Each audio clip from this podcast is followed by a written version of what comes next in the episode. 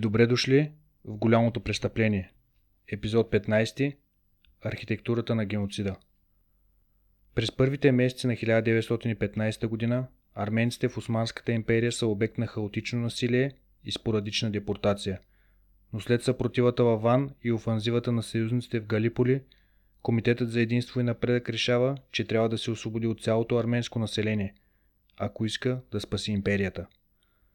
Арестът на арменската интелигенция в нощта на 24 април е началото на опита на Комитета за единство и напредък да превърне процеса на убиване в добре смазана машина. Тази седмица ще разгледаме тази машина и ще проучим архитектурата на геноцида. Как се използва османската държавна власт за изтребление на арменците. Как правителствените ведомства, областните управители и собствените партийни иерархии се използват като метод за унищожаване. Важно е да се спрем на тази суперструктура сега, защото през следващите епизоди ще се съсредоточим върху самите жертви и как за разлика от по-ранните случаи на масово насилие, като хамитския терор или погрома на Адана, това доказва, че арменския геноцид е бил планиран, ръководен и осъществяван от онези, които са начало на върховната власт. Масовото изтребление на християните е умишлено планирано и безмилостно ефективно. Ако използваме широко приятата дефиниция за геноцид от Конвенцията на Обединените нации от 1948 година за предотвратяване и наказание на престъплението геноцид, тогава можем да подчертаем няколко различни метода, които Комитета за единство и напредък използва, за да унищожи арменския народ. Първо, клане. Второ, депортиране и смърт. Трето, концентрационни лагери. Четвърто, насилствено религиозно покръстване. И пето, насилствена асимилация на деца. Има и други аспекти на унищожаването, които още не са включени в Конвенцията за геноцид. Шесто, масово сексуално насилие. Седмо, робство. Осмо, широко разпространено разграбване на имущество. Девето, културен вандализъм и накрая унищожаването на паметта. Ранните компоненти на тази политика са въведени на 24 и 25 април. Както видяхме миналия епизод, с заповеди на Талят да се разбият арменските политически партии, да спрат арменците да пътуват, да се нападнат къщите им, да се търсят оръжия и да се промени установения път за депортиране от Централна Анадола до пустинната пустош на Сирия. Талят е основният извършител повече от всеки друг. Той е архитект на жестокостта. Като министър на вътрешните работи, той има пряк контрол над всеки губернатор, кмет и окръжен служител във всяка провинция на империята. Той също контролира жандармерията, провинциалните полицейски сили, натоварени с съпровождането на конвоите на смъртта. И през целия период на геноцида Талят изисква редовни и подробни доклади от тези губернатори и областни служители за това как се провежда политиката. Колко арменци са депортирани през изминалата седмица? Къде са депортирани? Колко ще останат в провинцията? Кога ще бъдат депортирани? Колко арменци са разположени в концентрационни лагери в пустинята? Това е изтребление по статистика. Всъщност, Таня Ракчам в своята книга престъплението на малотурците срещу човечеството, основаващо се на телеграми на вътрешно министерство, твърди, че процесът на депортиране е въпрос на демография и чиста математика. Въпросът е да се отстранят арменците, докато само 10 до 15% от първоначалното население остане все още да живее в родната си провинция. Форма за етнографско инженерство. Също така, Част от вътрешното министерство на Талят е и решаващ отдел. Ще си го припомним от нашите епизоди за Балканските войни и принудителното депортиране на гърци от Беломорието. Дирекцията за заселване на племена и иммигранти. Тогава дирекцията отговаряше за настаняването на мусулманските беженци в нови домове след бягството им от Балканите. По време на геноцида, под контрола на човек на име Шукрю Кая, ролята е разширена – Дирекцията организира в детайли процеса на депортиране и систематичната кражба на имущество. Военното министерство на Енвер също има ръка, тъй като е на Кавказския фронт, в зоните контролирани от армията, където се случват първите масови убийства. Офицерите от армията също са отговорни за изпълнението на заповедите на Енвер да понижат и обезоръжат всички арменци в редиците. И тъй като геноцидът започва, това понижаване се превръща в безцеремонна екзекуция.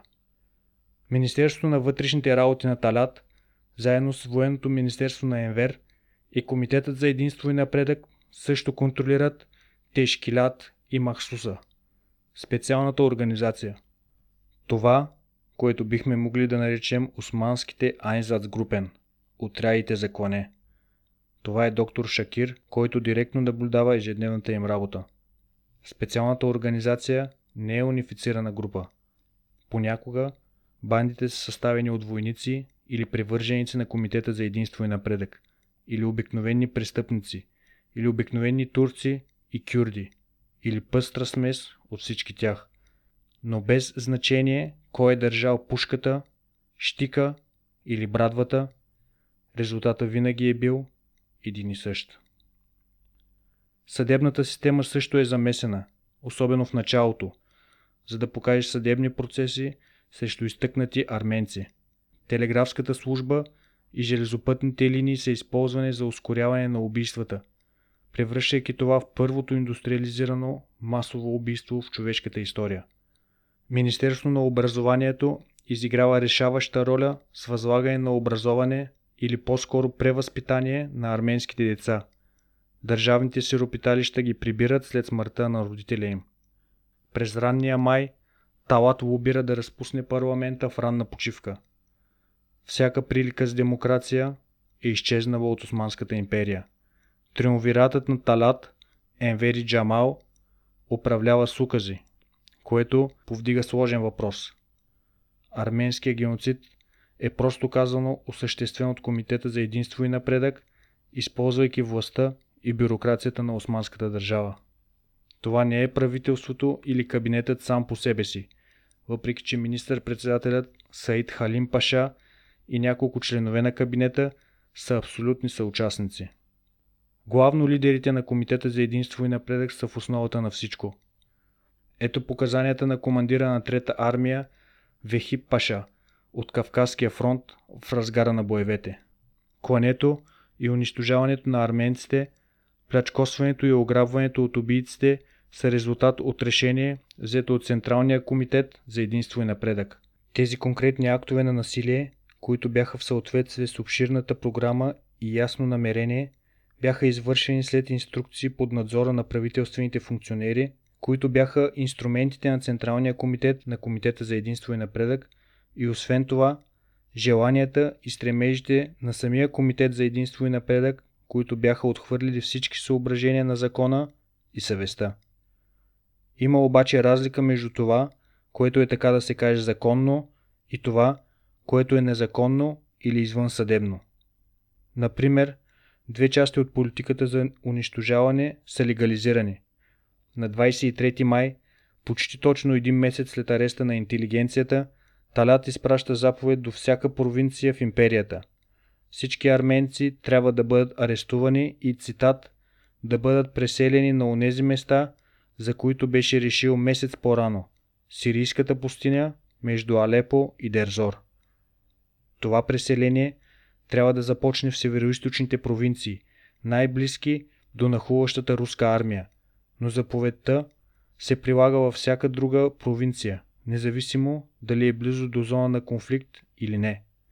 Това означава места като Анкара, далеч от Галиполи или Кавказ, или Средиземно или Черно море. И точно тук можем да видим, че оправданието на Комитетът за единство и напредък за военна необходимост или държавна сигурност е гнило. Но случайност, още на следващия ден, 24-ти, съюзническите сили пускат съвместно изявление пред световната преса. Те са разтревожени от оживения темп на преследване на арменци. Те казаха следното. С оглед на онези нови престъпления на Турция срещу човечеството и цивилизацията, които съюзническите правителства обявиха публично пред високата порта, ще държат лично отговорни за тези престъпления всички членове на османското правителство и онези техни представители, замесени в такива кланета. Това е първият път, когато някое правителство публично обвинява друго в престъпление срещу човечеството. Аталят, обикновено толкова оптимистичен и арогантен в действията си, изпада в паника. За да прикрие заповедта за депортиране в рамка от юридическа отговорност, той привзовава Саид Халим да го приеме като закон. Меморандумът на Министерство на вътрешните работи, написан към Саид Халим, предупреждава за натиск и чуждо влияние, водещи до цитат разделянето и разпределянето на османската родина. Има отчаяна нужда от цитат елиминиране на тази неприятност по начин, който е едновременно изчерпателен и абсолютен. В рамките на седмица е прият временният закон за депортиране. Подобен закон е прият през септември. Временен закон за отчуждаване и конфискация, който всъщност има много прозрачно заглавие. Той определя какво може да направи държавата с имот, който някога е принадлежал на арменци. С други думи, откраднати имоти, домове, магазини, ферми, предприятия, добитък, инструменти, мелници, оборудване, банкови спестявания, ценности от всякакъв вид, като килими, бижута и домакинско обзавеждане. Възможно най-много са иззети от държавата.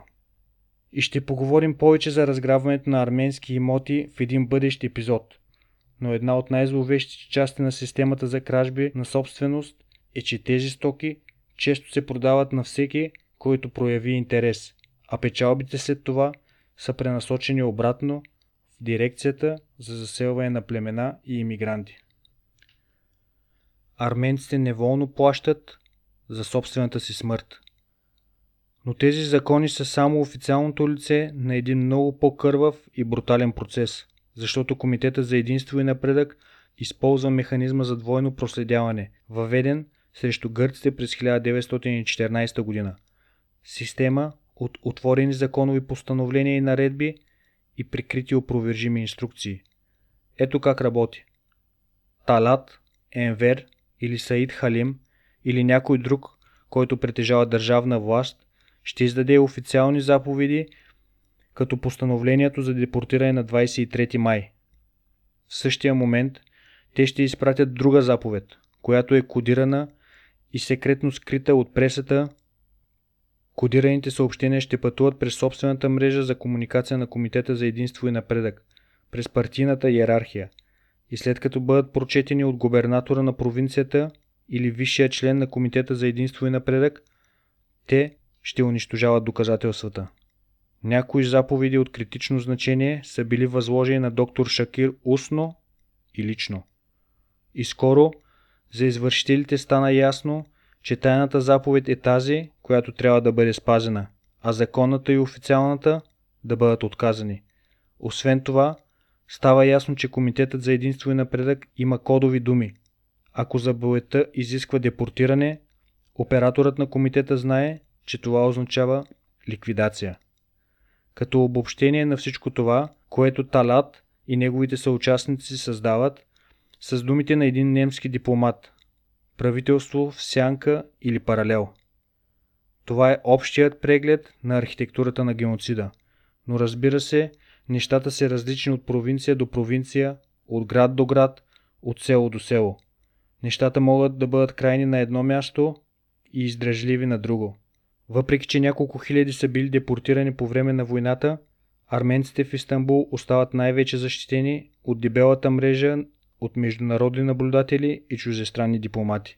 В Диарбекир и Ерзурум, далеч на изток междувременно, условията са далеч по-кървави, брутални и тотални. Заповедта да се убиват само арменски мъже на възраст над 12 години е игнорирана. Клането е разрешено за деца и жени, независимо от тяхната възраст. Арменците, депортирани от западна Анадола, обикновено се отвеждат по железниците, докато тези в централна и източна Анадола се движат пеша често месеци наред. Понякога тежестта на клането и депортацията зависи от капризите или скруполите на областните управители. Но дали в Истанбул или Трабзон, Ерзинджан или Харпут, Анкара или Бурса, целта остава цялото арменско население. Има хладнокръвно и обмислено решение. Няма разлика между свещеници или фермери на праскови, интелектуалци или сираци, заможни или работническа класа. Комитета за единство и напредък решава, че всички арменци трябва да умрат. През следващите три епизода ще минем през портите на Ада. Депортирането и клането ще бъдат обект на епизод 16, каквито са били в очите на онези, които са го преживели и са били свидетели. Епизод 17 ще се проведе в жегата на сирийската пустиня Дерзор. Това, което завинаги ще се нарича арменския Аушвиц. В епизод 18 ще обхванем насилственото превръщане и асимилация на деца, разграбването на собственост и оскверняването на арменската култура.